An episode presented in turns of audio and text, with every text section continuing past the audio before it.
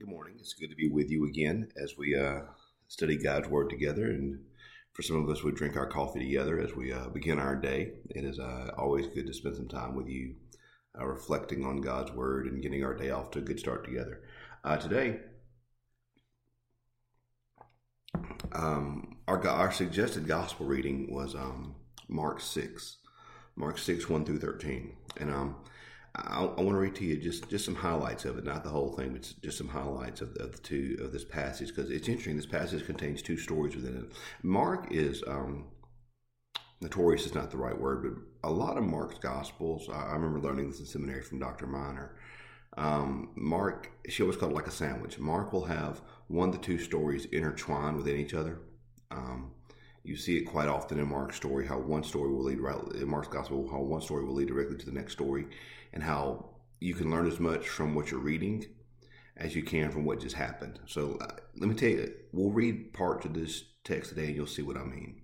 So this passage today, one through thirteen, has two stories within it: uh, the rejection of um, at his hometown, Jesus' hometown, and then the mission of the twelve following that. So I'll read to you um, just parts of the first section is one through six, where it says this: it says, he left he left that place and came to his hometown, and the disciples followed him. On the Sabbath day, he began to teach in the synagogue, and many were astounded.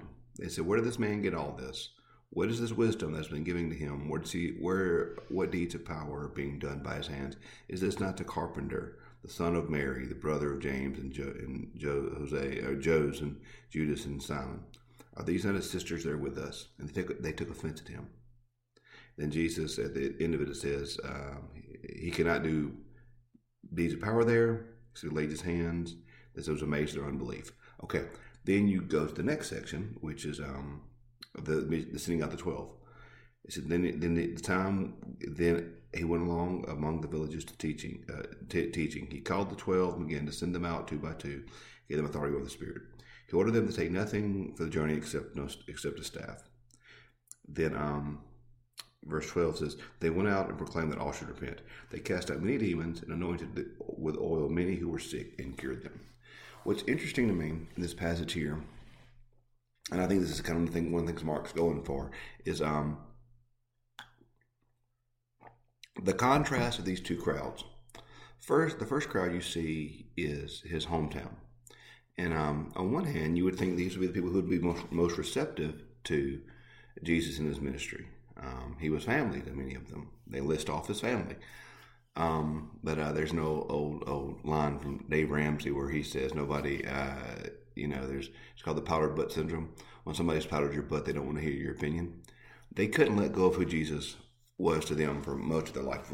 This kid, he can't yeah, he's got power, but how can this be? I mean, is he not the son of Mary? Is he not a carpenter? Here, his siblings. I mean, how can how can this guy be this powerful Messiah? It's just not possible. We know him.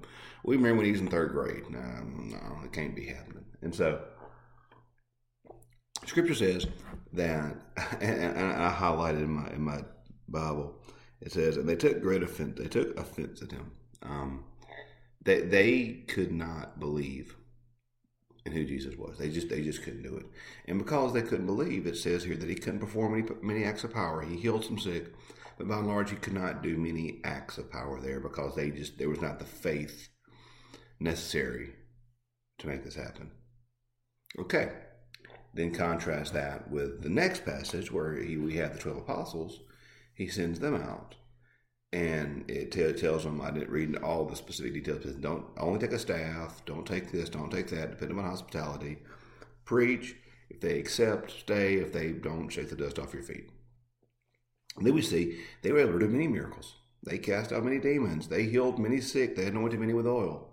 So what's interesting to me is you see here contrast of two uh, two actions. You see the first action or the first group where Jesus' hometown, where they should have been receptive to him, and they should have received him, and they should have been he should have been able to do many miracles there, but he couldn't because they didn't have faith. And then you see on the other hand, the apostles go out and they were able to perform a whole lot of powerful deeds, a whole lot of stuff. They were able to do great things Why? Well, the text doesn't say, but but I, I, I believe that part of the reason why they could do it is because they were following him. They had the faith to leave behind all that they knew, all that they had, all of their families. They, they left behind everything that they knew and valued and followed Jesus. They had the faith to take that risk, to take that chance, to take that change, and to follow Jesus. And then you have the hometown who couldn't do it. And in fact, it wasn't just it wasn't that it wasn't even that they didn't have faith. The Bible says they took offense at him.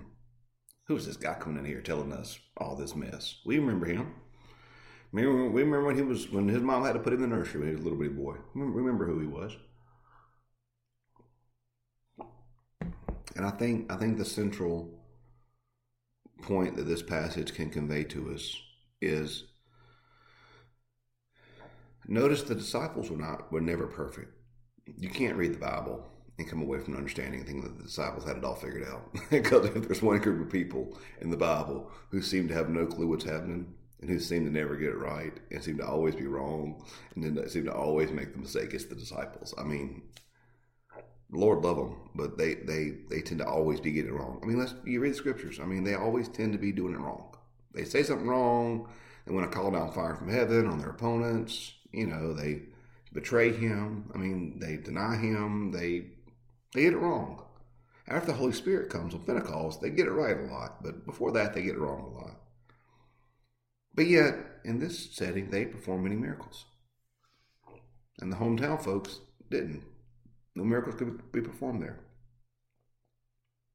It was not the perfection of the disciples that gave them the ability to do these things for God. You can never say in the Bible that it was ever the perfection of the disciples that made anything possible, because that's simply not the case. I think it was their willingness to be used. I, I think it. I think it was simply their willingness to be used by God.